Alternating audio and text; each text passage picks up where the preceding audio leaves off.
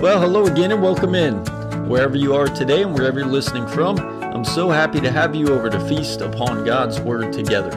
Get your plate ready today and take a seat. It's the 44, which is Matthew 4 4. Man cannot live on bread alone, but by every word that proceeds from the mouth of God. Let's eat. I'm your host, Jed Yancey, from the beautiful island of Barbados. Uh, it's been a good trip, hopefully, a um, fruitful trip and the things that we talked about and discussed down here. Uh, been a good time. The water's been great. Uh, the food has been fantastic. The people are doing good, and um, and I'm ready to to get back home. uh, it's a different kind of hot down here. I'm ready to get back and see my family, see all of you, uh, sleep in my own bed, and enjoy some central AC and not sweat as much as I have been. But, anyways, for today's episode, I want to follow up on last week's episode and that question what must I do to be saved? by taking on something that came up this week while we were down here in Barbados. Uh, much of our focus and our efforts this whole week were on evangelism. And all of it centered around the evangelistic efforts on the part of Christians uh, and how you know that should be a process and, and, a process that is continuous and not necessarily something that stops or comes to a halt and then it picks back up through an event.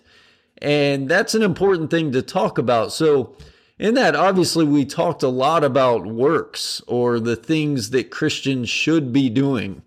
And not just doing but things we should be doing to evangelize and encourage and edify and all the things. And and talking about things of that nature, I think that sometimes we can fall into this trap that ultimately we start to think it is my works and it is what I do that saves me. And this is interesting because while we do need to be the kind of people that are working for the Lord. It is totally and it is completely by His grace that we are saved. But with that being the case, does that mean uh, I am totally and completely saved by His grace so I don't need to do anything? Like, if that is what saves me, which is what the Bible tells us, then what is the point of doing anything? So let's talk about this for just a minute.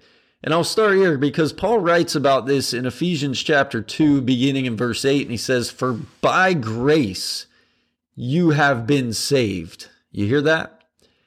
And that's happened through faith, right? On our part, uh, the, that's the motivator. We talked a little bit about this last week. And that not of yourselves, it is the gift of God. So we didn't do it.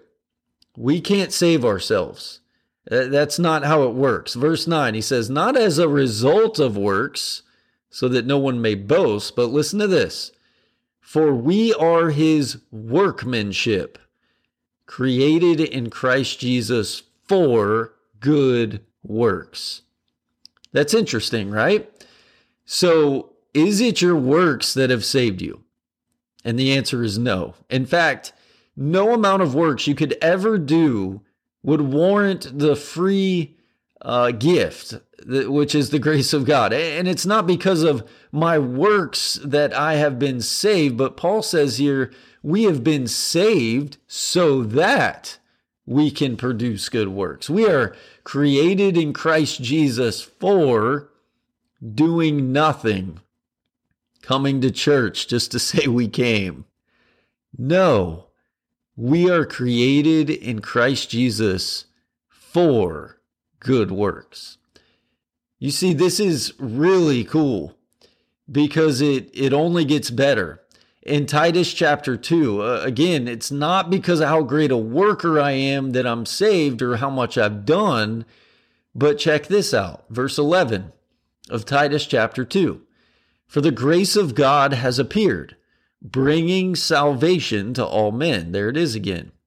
Instructing us to deny ungodliness and worldly desires and live sensibly, righteously and godly in the present age, looking for the blessed hope of the appearing of the glory of our great God and Savior Jesus Christ, who gave himself for us to redeem us from every lawless deed. Because, yeah, like we're all sinners.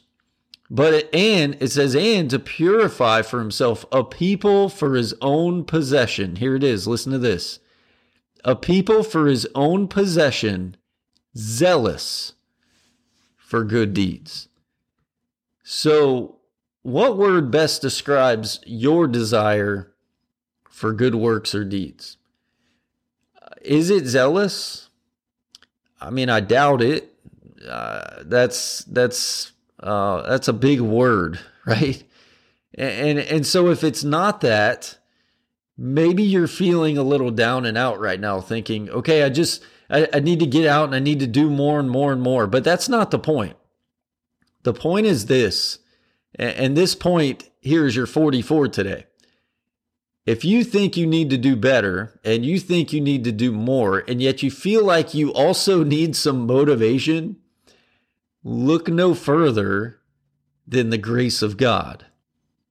Do you see how that works?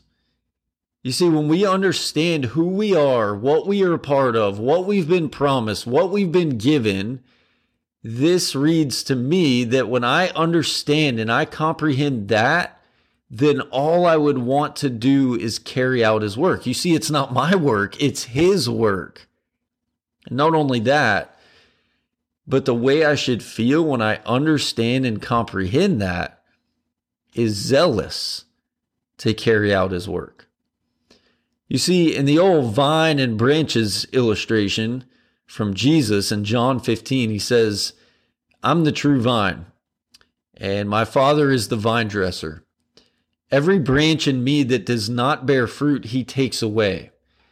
Like, yes, we've been saved by the grace of God, but by his doing, we should be bearing fruit. And if not, then what? Yikes, right? Every branch in me that does not bear fruit, he takes away.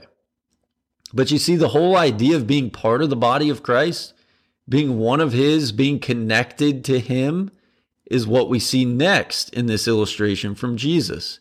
Every branch that bears fruit, he prunes it so that it may bear more fruit. Go bear fruit and then go bear more fruit. You see, all he wants us to do is the work that he saved us to do. Let me say that again. All he wants us to do is the work that he saved us to do. And I'm afraid that a, good many are and do abide in him and are attached to him and drawing food and fertilizer and nutrients from him. But the question is, what are you doing with it? Let me leave you with this in Colossians chapter 1, verses 9 through 11. Uh, what's written here is For this reason also, since the day we heard of it, we've not ceased to pray for you and to ask that you may be filled with the knowledge of his will in all spiritual wisdom and understanding, so that you will walk in a manner worthy of the Lord to please him in all respects. How? How do I walk in a manner worthy of the Lord? How do I please him in all respects? Listen to this bearing fruit in every good work and increasing in the knowledge of God. Have you been saved by the grace of God? If you answer yes to that, then show me your fruit. You want to walk in a manner worthy of Him, please Him in all respects. Understand that grace of God that saves, and it should move you to be zealous to get out there and to do His work and bear fruit for Him. I love you guys, and thank you so much for listening today. If you're one of those that that prayed uh, while I've been gone or checked in on Megan, which I appreciate. Um, I, I thank you so much for for praying for uh, the work down in Barbados. Uh, again, it's going to be nice to get back to see my beautiful family and all of you, my friends and brothers and sisters in Christ, and worship with you on Sunday. Thank you again for listening, and I'll talk to you next week.